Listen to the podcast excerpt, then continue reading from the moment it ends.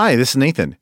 Before we get to the episode, I want to invite you to join me on an incredible adventure this November of 2024. I am taking a small group of believers to Turkey, what the New Testament called Asia Minor, for a 12 day Bible study tour of the early church. We'll be studying the book of Acts and many of the epistles on location as we visit ancient cities like Ephesus, Laodicea, Hierapolis, Antioch, Pergamum, and many more. If you are interested in joining me this November for a once in a lifetime adventure as we study where much of the New Testament and early church took place, you can learn more by going to deeperchristian.com forward slash turkey. And if you're interested, don't delay. Spots are limited and on a first come, first served basis and a $100 discount is available if you register before May 27th. I do hope you can join me. And again, more information is available at deeperchristian.com forward slash turkey. Now, here's the episode. Welcome to episode 236 of the Deeper Christian Podcast. This is the podcast to help you study God's Word, know Jesus intimately, and discover how you can build your life around Jesus Christ. I'm Nathan Johnson, and in today's episode, I want to talk about the preeminence of Jesus Christ. Let's dive in.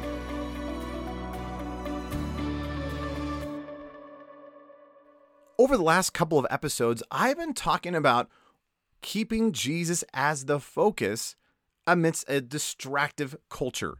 We have so many distractions around us and yet, what does it mean for Christ to be first? Well, many of you know that for Daily Thunder with Ellerslie, I've been preaching through a series on the book of Colossians.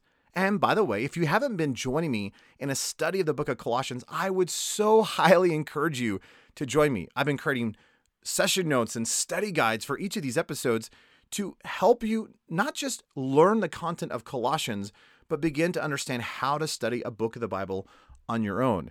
And if you're interested in joining me in the book of Colossians in that study, it has been so good. I've, I've been so deeply blessed. And we're about halfway through, but you can get all of that study notes and the study guides, and, and you can go through at your own pace. And you can do all that. You just click the link that's in the show notes for this episode and see all the details there.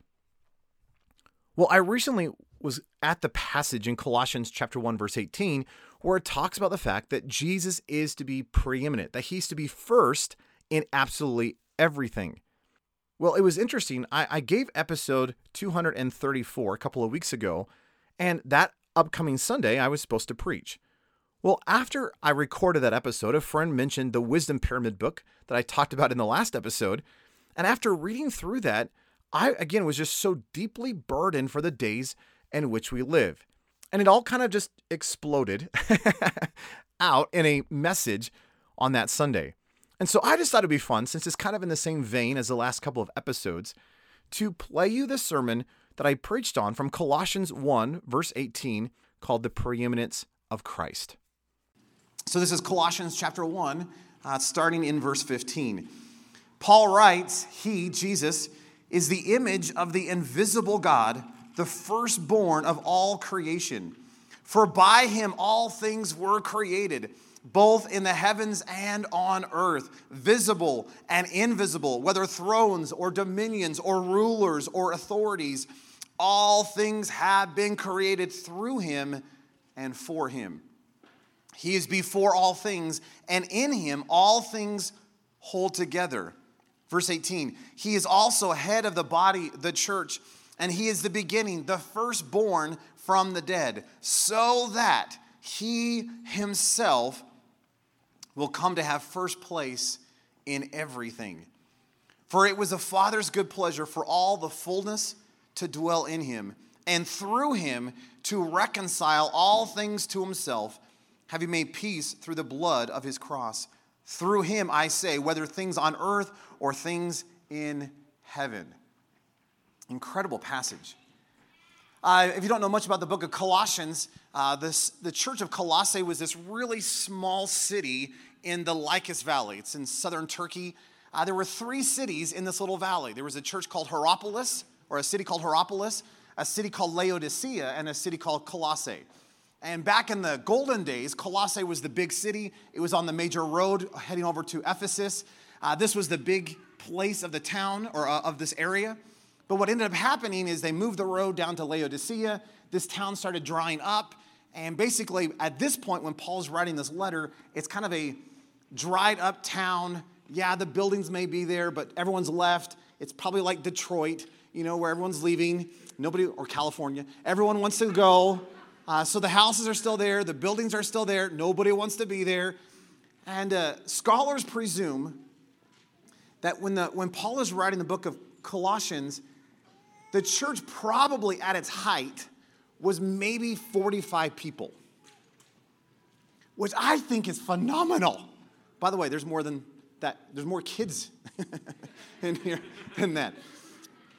But could you imagine the idea was there's probably three small house churches, probably about 15, 20 people apiece. And they were just, it's a small, it's a small town of a few thousand people, maybe. And so scholars say, isn't it fascinating that here is one of the smallest towns, groups, cities that Paul ever wrote a letter to. And yet, what he writes to this little tiny city is maybe one of the most greatest declarations of all of Paul's writings in terms of looking at who Jesus is. Because the whole book of Colossians is focused on just the grandeur and the majesty and just the whoa of who Christ is. And isn't it just an exciting thought that it doesn't have to be a mega church for Jesus to be revealed as the King of Kings and the Lord of Lords?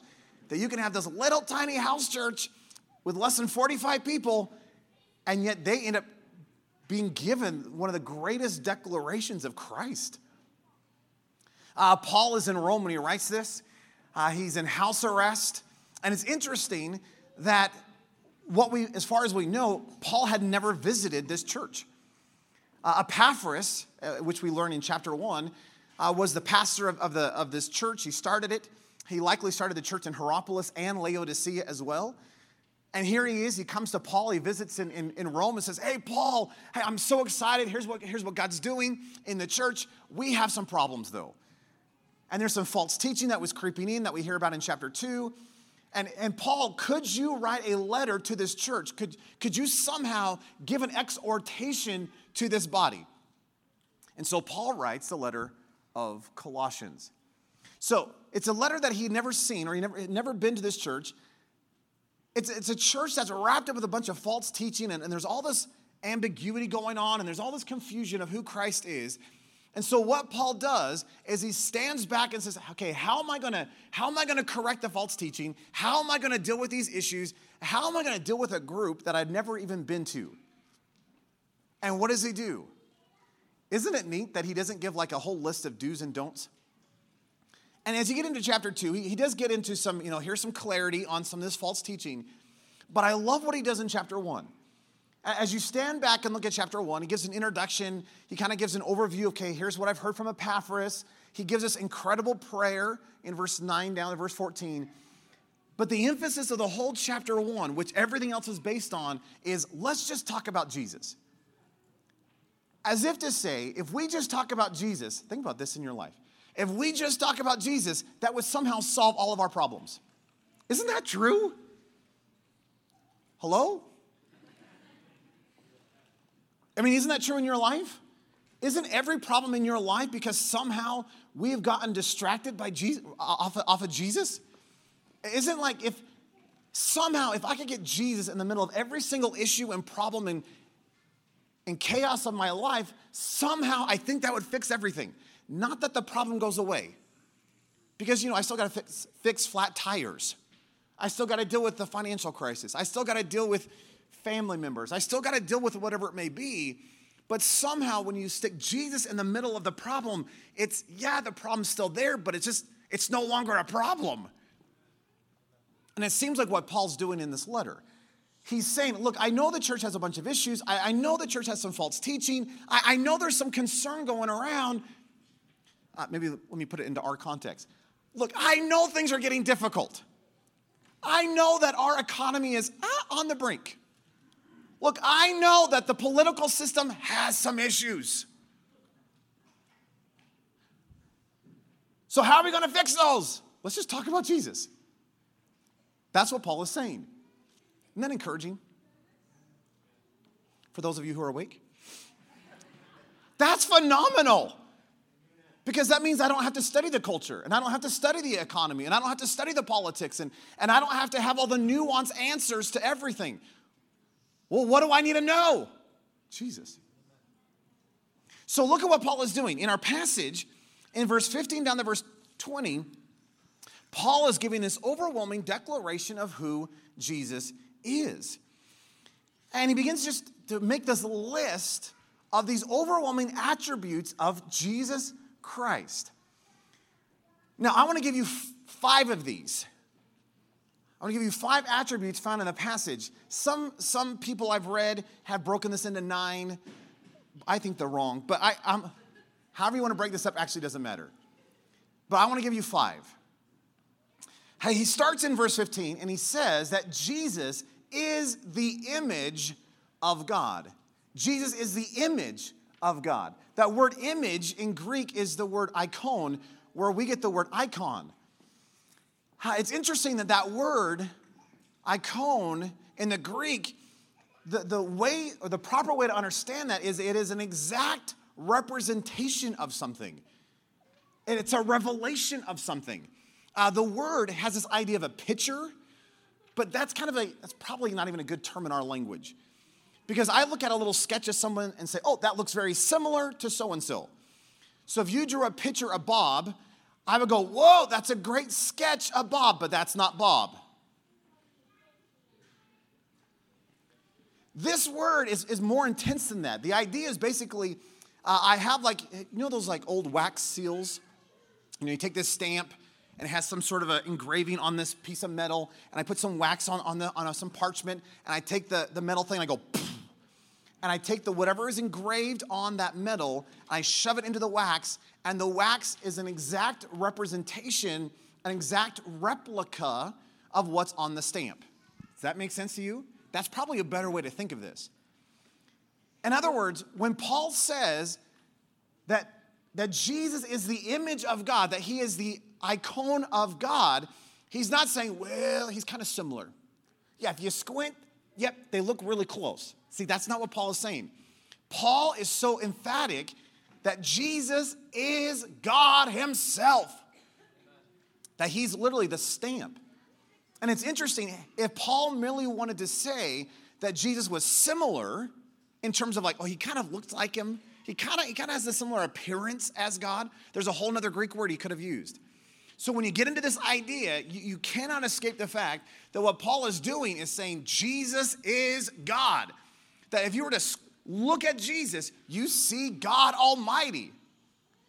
Haven't you ever wanted to know what, like, God, how does God think? You look at Jesus. Well, how, how does God behave? You look at Jesus. Well, when I read the Old Testament, God seems to be a mean, nasty God, stomping on people's heads, killing everybody. You cannot come to that interpretation properly because you need to see the Old Testament in light of Jesus. So, if you're going to understand who is our overwhelming God, you've got to stare at Jesus, says Paul. And you know this because this is all over the scriptures. Let me just give you a couple of these. But John chapter 1, uh, we know that the, the word, right, was in the beginning, but in John 1:14, it says that the word became flesh and dwelt among us, and we saw his glory. Glory is of the only begotten from the, of the Father, full of grace and truth. Uh, John 1:18 says, "No one has seen God at any time." So no one's seen God. You're right. But we've seen God. You're right. Isn't that hilarious? Uh, in 2 Timothy, Paul says that is called the mystery of godliness, and he says, without controversy, that's confusing. that you cannot see God, but we see God. How's that possible? Because it says in uh, John 1 118, no one has seen God at any time the only begotten God who is in the bosom of the Father, he has explained him. The word lily has this idea Jesus has revealed who God is. He has demonstrated, he has manifested God Almighty. So if you want to look at, at who God is, you've got to see Jesus. Maybe one of the best passages of this is Hebrews chapter 1, verse 3. Uh, Hebrews, the writer of Hebrews says that Jesus is the radiance of God's glory, the exact representation of his nature. Meaning what? Oh, you take God, you shove him in a little body, whoop, there he is. That's Jesus. In fact, Paul in Colossians in chapter 2, verse 9, says that in Jesus, all the fullness, all the fullness. Do you know what the word all in Greek means? All the fullness. Do you know what the word fullness means? It means fullness. I mean the entirety. So, all the entirety, see the double emphasis of this? So, it's not just like all of God, but it's all the entirety, all the fullness of God dwells in bodily form. In who? Jesus. So I don't know how you're staying seated this morning, but this is incredible. Jesus is God. And so Paul is looking at you saying, Oh, do you know what the answer to every problem in your life is? Jesus. So let's talk about Jesus. Jesus is the image of the invisible God. Jesus is God Himself. Now, he goes on uh, in, in verse, uh, verse 15, and he says, not only is he the image, he says, number two, that he's the firstborn of all creation. Uh, firstborn is an interesting word. Uh, I think firstborn, and I think amen, praise the Lord, because I was firstborn. amen. And all the firstborn said, Amen. Amen. amen. Unfortunately, that's not this word. See, this word, firstborn, does not mean firstborn in the sense of origin. It's firstborn in the sense of priority or focus. Uh, for example, uh, Abraham had a firstborn son. His name was Ishmael. He was the firstborn. And yet, scripture says, do you know who the firstborn of Abraham was? Isaac. And you're like, no, because he came out second. But in terms of priority, in terms of focus, in terms of the heir, in terms of the inheritance, he was firstborn. He was the priority. Isaac had two sons. The firstborn was Esau. But he was not the firstborn. Because biblically, the firstborn was called Jacob. And though Jacob was the secondborn in terms of biology, he was the firstborn in terms of priority. Are you getting this? Uh, you have Joseph's sons, Manasseh and Ephraim. Uh, you have uh, David's sons. There was a lot of sons of David before Solomon. And yet, do you know what the Psalms tell us about Solomon? Solomon was the firstborn. That's, what the, that's the term they, they give Solomon. That he was the one of priority. He was the heir. He's the king. He has all the inheritance. Think about this Jesus is the firstborn of all creation. Well, there's a lot of people born between Adam and Christ. I know, but we're not talking biology. We're not talking origin, we're talking focus. We're talking priority. So if you look at the passage, Paul is saying, Woo, Jesus is the image. Hey, he's God himself. But not just he's the image, number two, he is the priority because he's the firstborn of all creation. If you were to look at the focus of all creation, what do you see? Jesus. Which comes in, a, comes into verse 16 which number three is this idea that Jesus is the creator.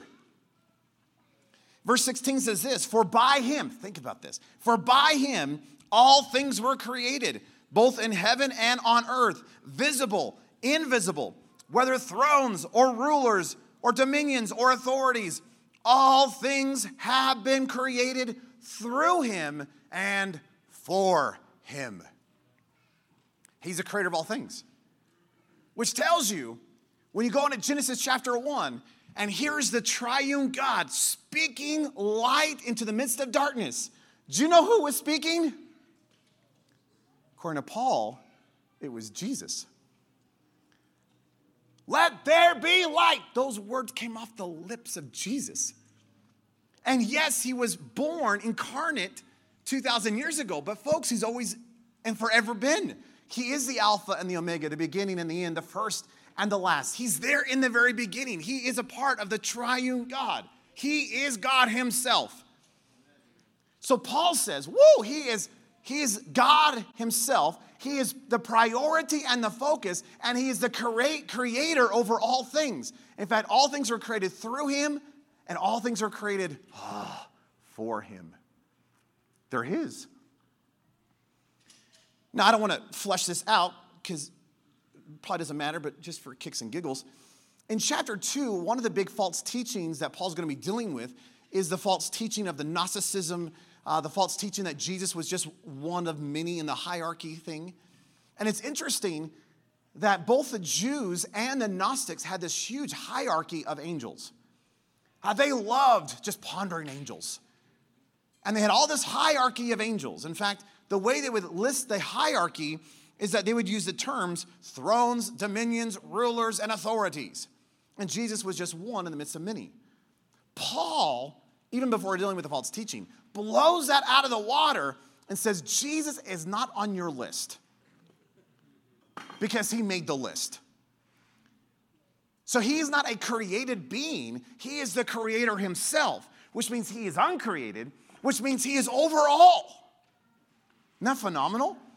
He's over all the physical, he's over all the spiritual, whether on earth or whether in heaven, which means there is not one single president or prime minister or king that has any authority over Jesus.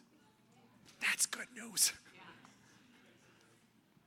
Hey, there's no political system, there is no economy, there is no angelic or demonic or human power that is over Christ. Why? Because he made it all. Oh, that's phenomenal. So you get this idea that Jesus is God, he is the image itself. You, you have this idea that he's the priority, he's the firstborn, he, he's the focus of this whole thing. Paul gets into verse 16 and says, Whoa, he is the creator of this whole thing. Then he gets into verse 17. Look, look at verse 17. Verse 17, Paul says, And Jesus is before all things, and in him all things hold together. Uh, the word there before uh, has this idea of coming before. Brilliant, isn't it? Uh, but it can refer to both time or position. And that's both true about Jesus that he is before all things, that he literally came before. He's the, he's the pre existent one. So he is before all things, but he is also before in terms of position, that he is the head, he is the leader, he is the source, he is the origin. It's that kind of an idea. So, so Paul is saying he is before all things, and in him all things consist, all things hold together, all things find its unity. If, if you want to think of it this way, he is the glue that holds all creation together. So He is the creator of creation, He is the goal of creation, and He's the glue that holds it all together. Isn't that phenomenal? Uh, in Ephesians, got to at least bring up one verse from Ephesians. Uh, in Ephesians chapter 1, verse 9 and 10, Paul's listing the, listing the blessings. And listen to what he says about Jesus he says that all things, in terms of the fullness of times, are being summed up in Christ things in heaven and things on earth.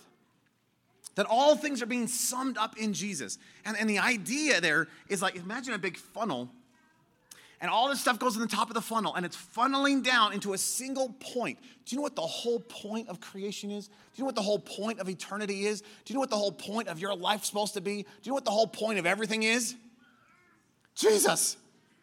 It's all being summed up in Christ. Why? Well, because he's the one that holds it all together. I love what this one scholar said. He said, So the Son is the beginning of creation and the end of creation, and the power who holds all creation together. He's the creator, the sustainer, and the final goal of the world. He's it. He's the whole focus. Are you hearing the emphasis? So we have this idea that Jesus is God. Oh, he's, the, he's the priority. He's the focus. He's the creator. He is the sustainer and the, and the very focus, the goal of this whole thing. And then he gets into verse 18 and he says, Whoa, not just that, but he's also the head. In verse 18, he says, He's the head of the body of the church. He's the beginning, the firstborn from the dead. Uh, that word head has this idea of priority, has this idea of leader, has this idea of source, has the idea of origin, has this idea of position, has this idea of headship. In other words, he's, he's in charge. And so we, his body, come under the authority of Christ, who is the head. So Paul is saying, look, he's, he's the one in, who's in charge. He's the one that is leading this thing. Well, who's leading the church? It better be Jesus, or we're in trouble. Hey, who's leading our country? We don't know, but it better be Jesus, or we're going to be in trouble, folks. Hey, who's leading your life?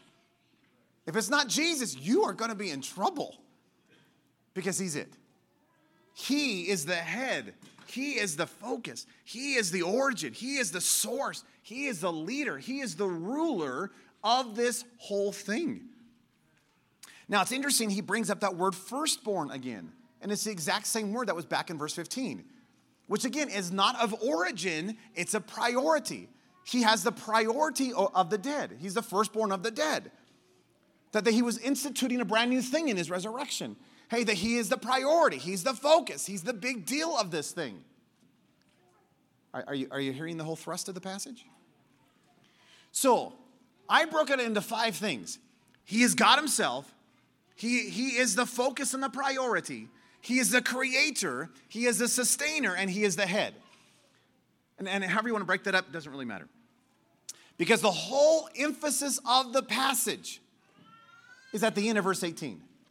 The whole thrust of what Paul's doing in the entire book of Colossians is at the end of verse 18. If you want to summarize the entirety of the Bible, the end of verse 18 is probably a good one. If you want to summarize your life, the end of verse 18 is probably a good declaration to make. Well, what does Paul say? He says, the reason why I've been talking about Jesus, the whole reason we've been walking through all this, the whole reason I've been talking about the grandeur and the majesty and the glory of Jesus Christ. Look at this so that he himself will come to have first place in everything. Uh, the ESV says, that he might be preeminent in everything. That in everything he might be preeminent. Uh, preeminent is not really a word that we use. I don't know the last time you used it. Uh, but preeminent has this idea of first, like being in the first place, has this idea of like surpassing all others, uh, has this idea of being the most distinguished. Do you know who Jesus is? He is the preeminent one. He alone is first. He alone surpasses all others. He alone is most distinguished. Now, it's interesting when you look at verse 18, it says that he himself will come or he will be preeminent. And that word in the Greek is, is fascinating because it has this idea of coming into something, it has this idea of, of taking a position. You know what Paul is saying? He's saying, I'm telling you all this about Jesus so that in your life and in this church, Colossae, Jesus would come to a position that he would come into this position of being first, that he would be the most distinguished, that, that he would surpass all others, that he would be the primary, that he would be the integer, that, that he would be the, he would be it. Which demands a question Is that true?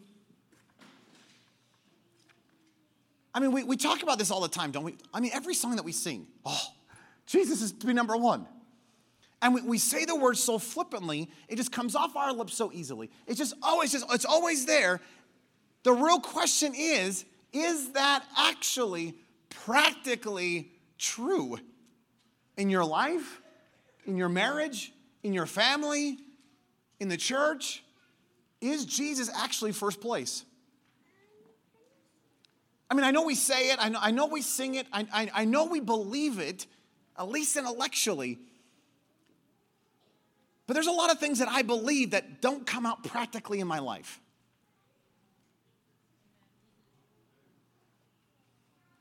I mean, for years, eating healthy is good, but look at what I eat.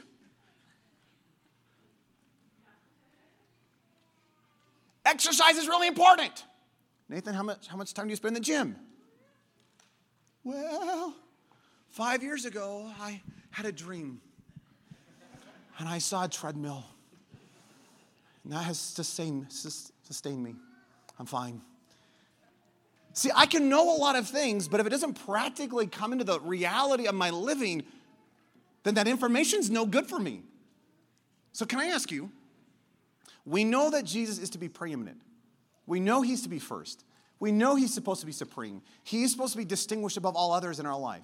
But is that actually true? Well, my church is all about Jesus. Is it really? I mean, my marriage is all about Jesus. Yeah. But let's watch it. Well, my family, the whole focus of my family is Jesus. All right, let's, let's see how you spend your time with your family. Isn't this miserable? I like the concept of Jesus.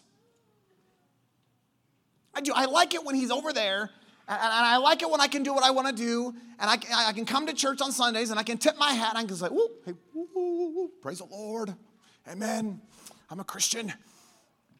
And then I can go live however I want to. But folks, that means he's not first. I've been really wrestling uh, with the culture in which we live. I, I don't know about you, but I, the culture has always been crazy. But over the last couple of years, it's been like crazy. And we have been, and not even just because of COVID stuff, but over the last decade, we have been increasingly living in a culture of distraction. We love distraction. Just, just for kicks and giggles, who has a smartphone? Smartphones were supposed to make our lives easier. Who here would actually honestly declare, yes, a smartphone has made my life calmer, less busy, and easier? Mm hmm. Do you know why that's true? Because they have figured, and the tech giants tell us this.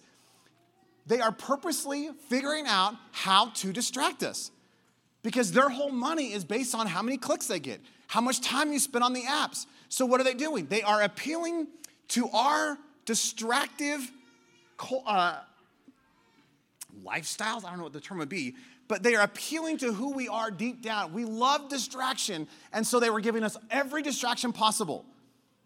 So, things are not making it easier for us. We're actually more and more distracted. I don't know if you've heard the, the statistics, and of course, you know, 92.3% of statistics are made up on the spot, but I don't, know if you, I don't know if you heard the statistics how the attention span of humans are decreasing and decreasing to the point where a goldfish has more attention span than the average human does, which is not a good sign. Why? Because, because we have to have this constant influx of distraction. Uh, if you watch a movie, you, you start noticing this that they have learned that if they don't flip the camera angle every couple of seconds, you will start getting bored. So there, it's all about distraction. It's all about trying to keep your attention in, in the noise in which we live. Now, I, I this week I was reading a book uh, called The Wisdom Pyramid by uh, Brent Brett McCracken. Uh, he writes for the Gospel Coalition, and uh, he wrote this book on what does it mean not to be wrapped up in our devices, but actually live by the word of God and actually have wisdom. And he came with a, these couple of statistics, and I want to just read this to you because this was so mind boggling to me. I, I, gasped, and then I laughed, and then I cried. Uh, but just listen to this craziness in terms of the distraction of the culture in which we live. He says this, speaking of the information age that we live in. He says in 2019, a single minute on the internet, so think about this. One minute of actual time on the internet a couple of years ago saw the transmission of 188 million emails. So every minute, there was 188 million emails being sent, 18.1 million text messages, 4.5 million YouTube videos being watched. That is a ton of information. And yet we are getting dumber by the day. We have more information than ever before. He says this. He goes on and says by 2020, there were 40 times more bytes of data on the internet than there are stars in the observable universe. I'll read that again.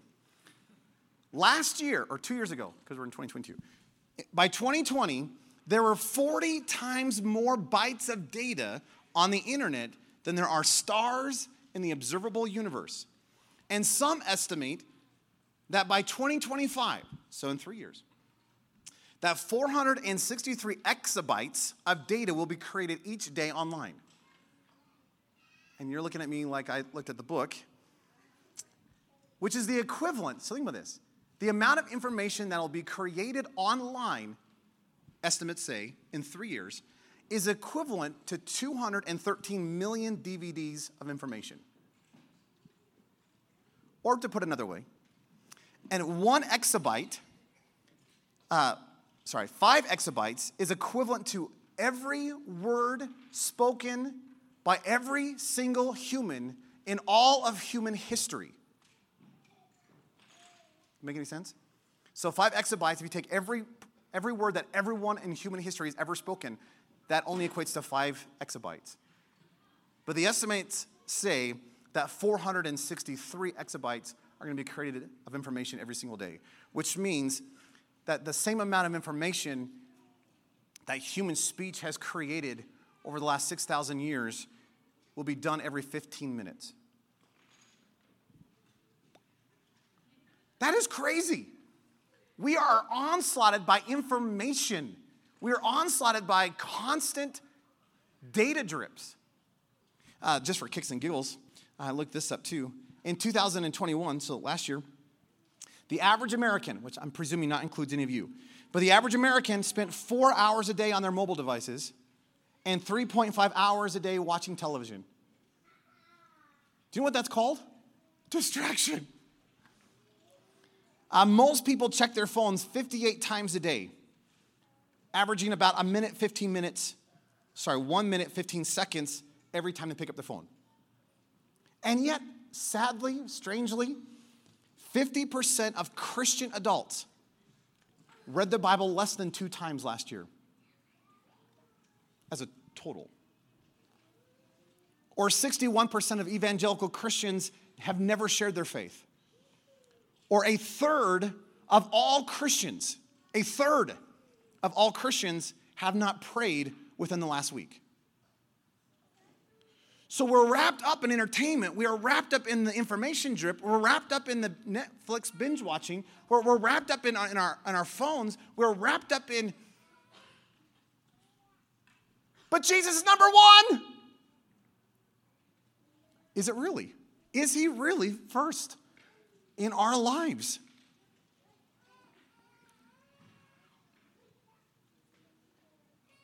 Uh, it's interesting when you look at this idea of Jesus being preeminent, uh, when you look at the idea of him having first place in all things, the moment Jesus becomes second place in any area of our life, do you know what that's biblically called? Biblically, that's called idolatry. Uh, when you look at the Ten Commandments, it's, it's, it's fascinating. God is, is speaking to Moses and he's speaking to the people of Israel. And in Exodus chapter 20, uh, Exodus 20, verse 3 through 5, li- listen to what God says. He says, You shall have no other gods before me. You shall not make for yourself an idol or any likeness of what is in heaven above or on earth beneath or in the water under the earth. You shall not worship them or serve them. Now, we, we in our modern culture read that and we go, oh, I'm totally fine, I'm good. Why? Because I don't, I, don't, I don't have Buddha statues. Yeah, come to my house, I have no Buddha statue. No graven images, I'm good. But you realize we're, we're not talking about external stuff here. Jesus took the external of the Old Testament and said, look, what God's really interested in, hey, what I'm really focusing on is not the external, I'm focusing on the internal. For example, God said in the Old Testament, do not murder.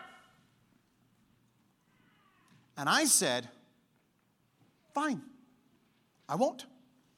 But I'm going to take your picture, put it on the back of my door, and I'm going to take darts and throw at it every single day. And I'm going to ponder it. I'm not going to do it, but I'll ponder it. Jesus comes on the scene and says, Now you can't even hate. He's dealing with an internal thing. Now, let me ask you which one's harder, hating or murder? Uh, Jesus said stuff like this Hey, you've heard it said, don't commit adultery. And I said, Oh, bummer. Fine, I won't do that, but I'll think about it all the time. Jesus, now you can't even do that. Isn't it interesting that when you look at sin, we, especially in our modern day, we so often define sin as external, as an activity. But you know, biblically, that's not how sin is defined. Sin is not the external, sin is the internal.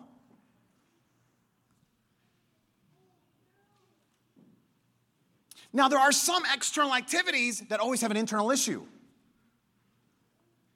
like murder, like adultery. But you realize there are some good activities, actions, that can be done in the wrong why, the motive on the inside. Biblically, that's still called sin. Does that make any sense to you? Uh, for example, I love this example preaching. Yeah, preaching. Well, preaching's good. Amen. Yeah, preaching's phenomenal. Yeah, preaching's a great thing, and God can use preaching. But do you know that preaching could be sin? That if I come to preaching and the whole motive of my preaching is, oh, I want to be seen, I want to be heard, I want, hey, I want people to think I'm wise, and I turn within myself and out of my own resource, I produce preaching, though God may use the preaching, do you know what the Bible calls that in my life? Sin. Does that make any sense to you? Because it's not the action, it's the inside stuff. Prayer. Well, prayer's really good. Amen. But do you realize that if you come to a prayer meeting and the whole reason you're praying is so that, oh, you would look spiritual? And it's all done out of a pride and out of an arrogance and out of a, hey, look at me, look at me, look at me. Biblically, that's still called sin, folks. So, though the external activity may look good, the inside stuff is what Jesus is concerned about. Does that make any sense to you? And yeah, the, ex- the external stuff matters, but the external will take care of itself if the internal stuff is changed. So God says, hey, no idols. And I go, oh, I'm fine. I have no Buddha statues. And God says, yeah, yeah, yeah, get past that. Because I'm not just talking about the external physical item, I'm talking about the internal heart of who you are. Do you have idols of your heart? For example, if the whole drive of my life is money, success, fame, that's my idol. Some of us have made idols of entertainment. I just had to be distracted. I just got to watch the sports game. Oh, I just got to binge watch the Netflix thing. I just got to. Is there anything wrong with sports? No, not necessarily. Is there anything wrong with Netflix? Maybe, but not necessarily. I mean, they got Anne of Green Gables on, on it. I mean, I like that. I mean, there's some fun nature documentaries. So it's not evil in and of itself. It's just, but isn't it interesting if I turn to something as the priority of my life? For some people, it's relationships. For, for some people, it's romance for some people. And we in the Christian culture presume that because we don't have Buddhist statues, we don't have idols, and yet you look at our lives and we're so full of idolatry. Why? Because we're all wrapped up in ourselves. In fact, isn't interesting? We have become so self focused, even in the church. We become so self focused about me and what I can do and what I can accomplish and, and what I can pull off. And we have become our own idol. And we worship at the idol of ourselves. And the, and the first thought I have when I wake up is, oh, me. My favorite hymn, the old hymn, oh, how I love me. It's my favorite hymn.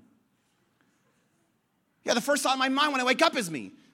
What am I going to do? And what am I going to eat? And what am I going to wear? And how, how people going to think about me? And what am I going to get done? And what?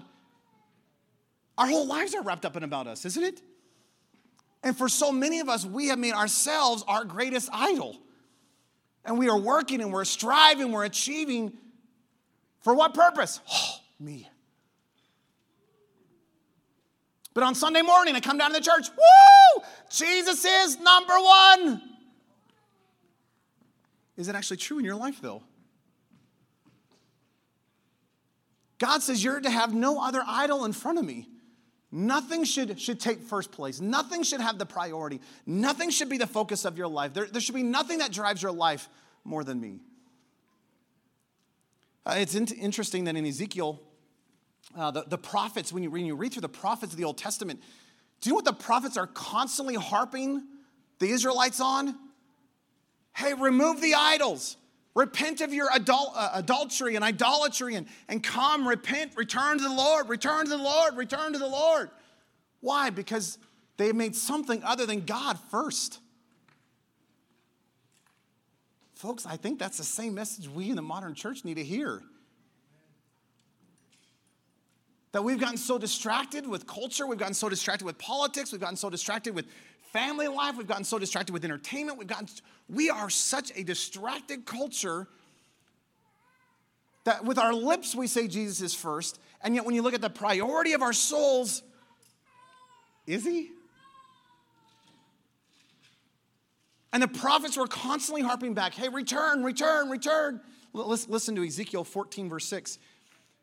God says to Ezekiel, therefore say to the house of Israel, Thus says the Lord God, repent and turn away from your idols and turn your faces away from your abominations.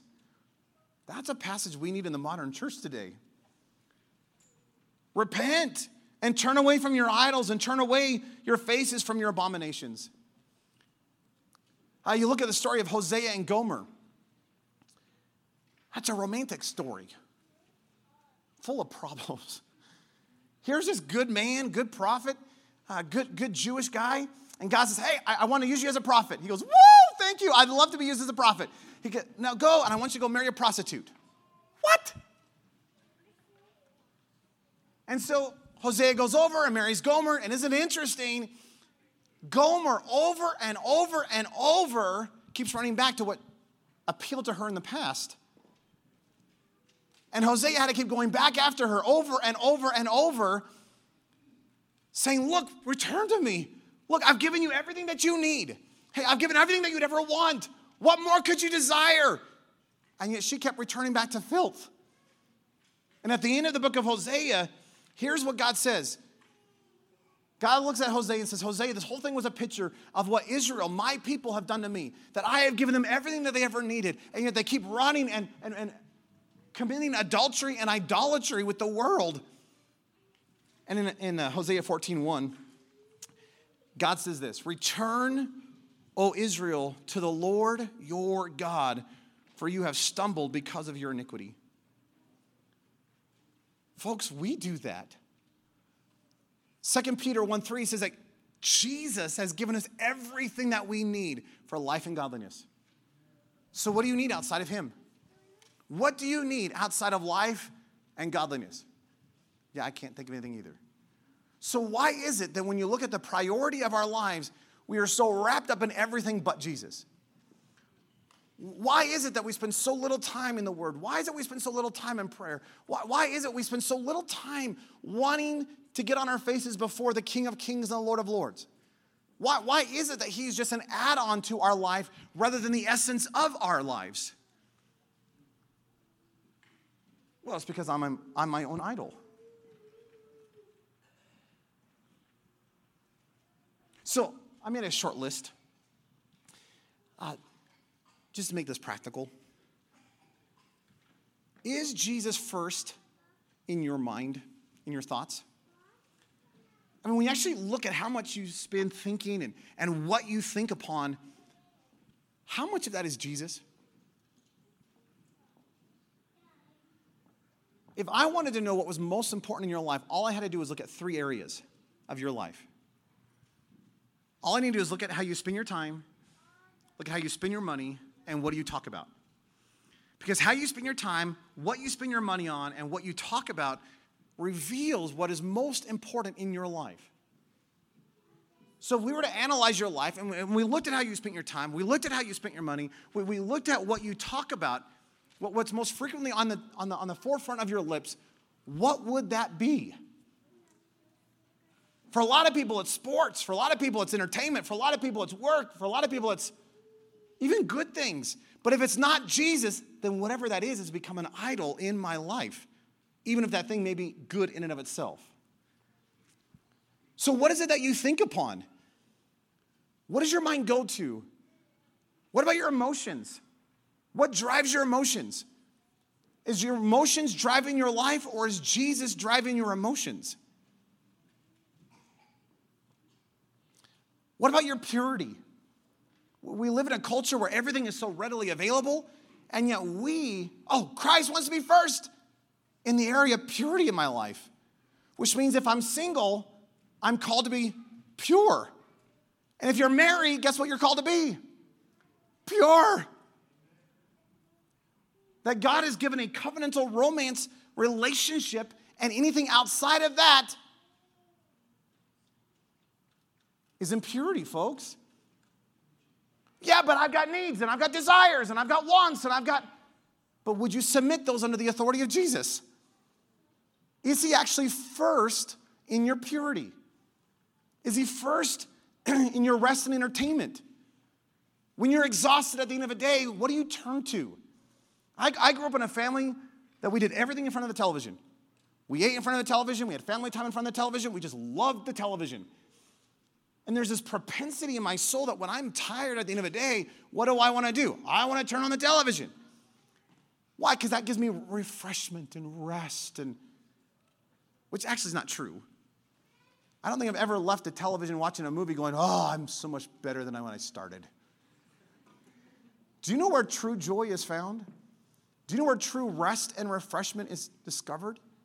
I love what Psalm 16, verse 11 says. The psalmist declares, you, O Lord, make known to me the path of life. Your presence is the fullness of joy. In your right hand are pleasures forevermore. See, when I need rest and refreshment and pleasure and joy, do you know where that's found? Jesus. Is he first in your rest? Is he first in your entertainment? What about your marriage? Is he actually first in your marriage? Does he hold the supreme position? Is your spouse growing ever more and more like Jesus? Because they're married to you? What about your family? Is Jesus genuinely first in your family? What about your work? Well, I've got to work. I've got to focus on my job. They, they don't let me talk about Jesus. I know that. But what's the primary reason you're going to work? Wouldn't it be interesting if you went to work for His glory and His renown? And you might as well do your work and get paid for it. But what if the reason you went wasn't, what if the reason you went was Him? Are you getting this? What, what about your future goals and desires? Is Jesus first in all that?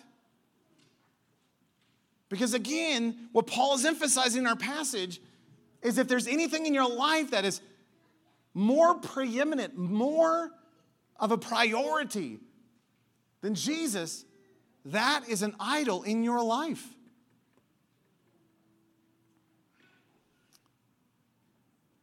So look at the passage. Paul says, Woo! Jesus is God. He is, folks. He's the priority. He's the firstborn. He's the focus. He's the creator. He's the sustainer of this whole thing. He's the ruler and the head. So that he would come into this position in your life of being first. So that he might be preeminent above all else. So that he would have first place in everything. Is that true in you? Not just in language not just in desire. Is that actually true in our lives? I don't know about you, but as I've been pondering this over the last little bit, this is convicting. Because if you're, to, if you're to look into my life and look at how I spend my time and, and look at how I spend my money and, and look at what I think about and, and what I talk about, and I'm concerned that you would walk away going, well, yeah, Jesus is there, but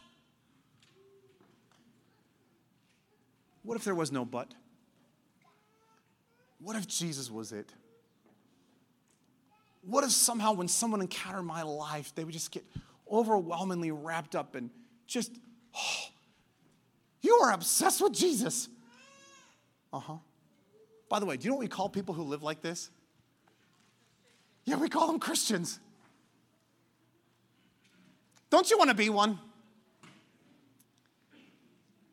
And sadly, a lot of us claim the title without looking like this. But what would it look like if Jesus truly was preeminent first in everything? So, what if Jesus was your number one focus? What if he was your true delight? What if he was your main drive and your consuming passion and the beat of your heart and the light of your life and the thought in your mind and the word on your lips and the apple of your eye and the very center of your life? What if he was your North Star, your supreme focus? Is Jesus truly preeminent and first place in every area of every single moment of your life? The scholar comes up to Jesus and says, Jesus, oh, I've been reading the Old Testament. What would you say is the greatest of all the commandments? Do you know how Jesus answered him? Jesus reached back into the Shema of Deuteronomy chapter 6, verse 4 and 5, and Jesus quotes the most popular verse to an Israelite. And he says this in, in Mark chapter 12, Jesus says, The foremost, the most important commandment is this Hear, O Israel, the Lord our God is one, and you shall love the Lord your God. Get this. You shall love the Lord your God with all of your heart. Do you know what the word all means in Greek? But Jesus is quoting the Hebrew. Do you know what all means in Hebrew? It means all.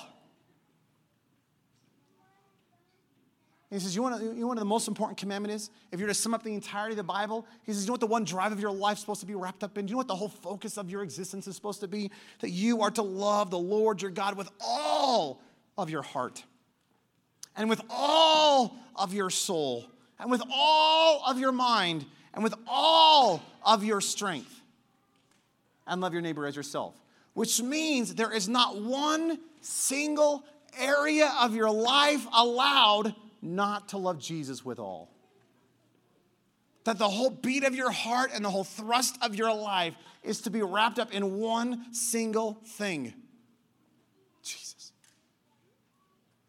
Is that true in you? Pray with me. Oh, Lord, we, uh, Lord, I feel so guilty. Lord, I'm busy doing so many good things.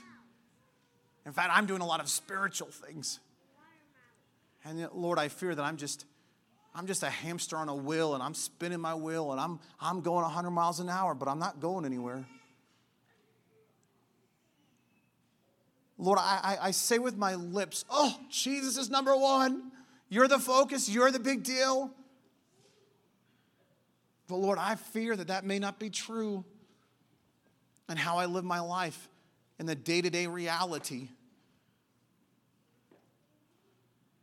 God, we as, we as your body are so distracted. Not just with the world, we are distracted by good things.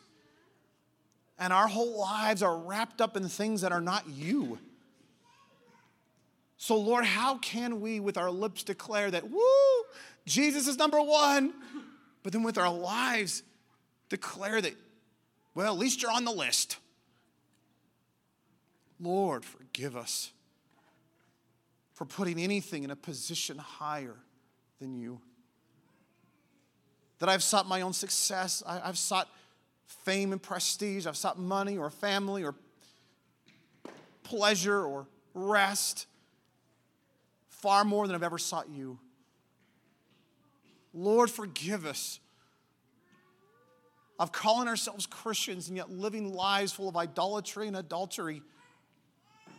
Lord, what this world needs to see is not Christians who merely say they're Christians and go to church and do all the religious activities, but the people who will genuinely make you first in all things.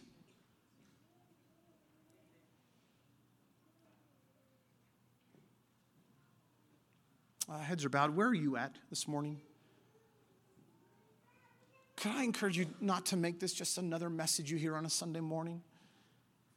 Could, could I encourage you not just to, to nod along and go, woo, yeah, Jesus number one, that's great. And go have lunch and then go do what you want to do. And would you somehow allow the Holy Spirit to come and test your heart and your mind and walk through your life and put his finger on stuff saying, What about that area? What about that aspect? What about this thing that's hidden in the corner? What about that habit? Is it possible for, for Jesus to get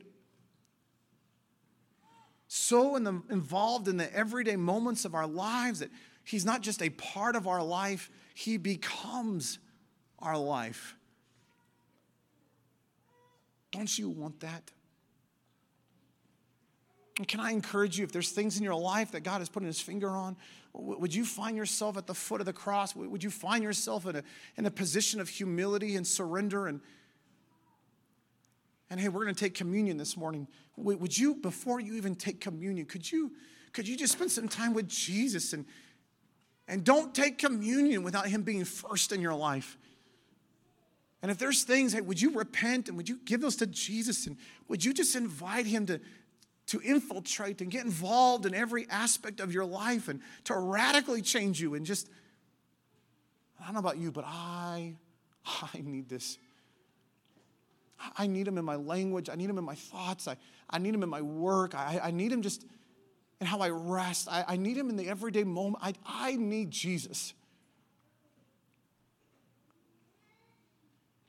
So, Lord, we are your people. And Lord, I confess that I have been living in idolatry and adultery with the world with you. And I've said you are first, but I've lived as if you're just on the list. So, Lord, would you forgive me? And would you be, be, be preeminent? Would you be first in my life? For you alone are worthy. Well, I know that sermon was long, but thank you so much for listening to that message. Ah, that is such a deep burden in my heart for every single one of us. May I encourage you, don't just listen to this episode and just run off to the next thing. Would you spend some time with Jesus and allow the Holy Spirit to search and try your heart to see if there's any idols in your life? Is there anything that you have placed before Jesus Christ? Well, again, thank you for listening to this episode of the Deeper Christian Podcast. For show notes of this episode, including sermon notes from that message you just listened to, as well as other resources to help you grow spiritually, please visit deeperchristian.com forward slash 236 for episode 236. And until next time, know I am praying for you and cheering you on as you build your life around the preeminent one, Jesus Christ.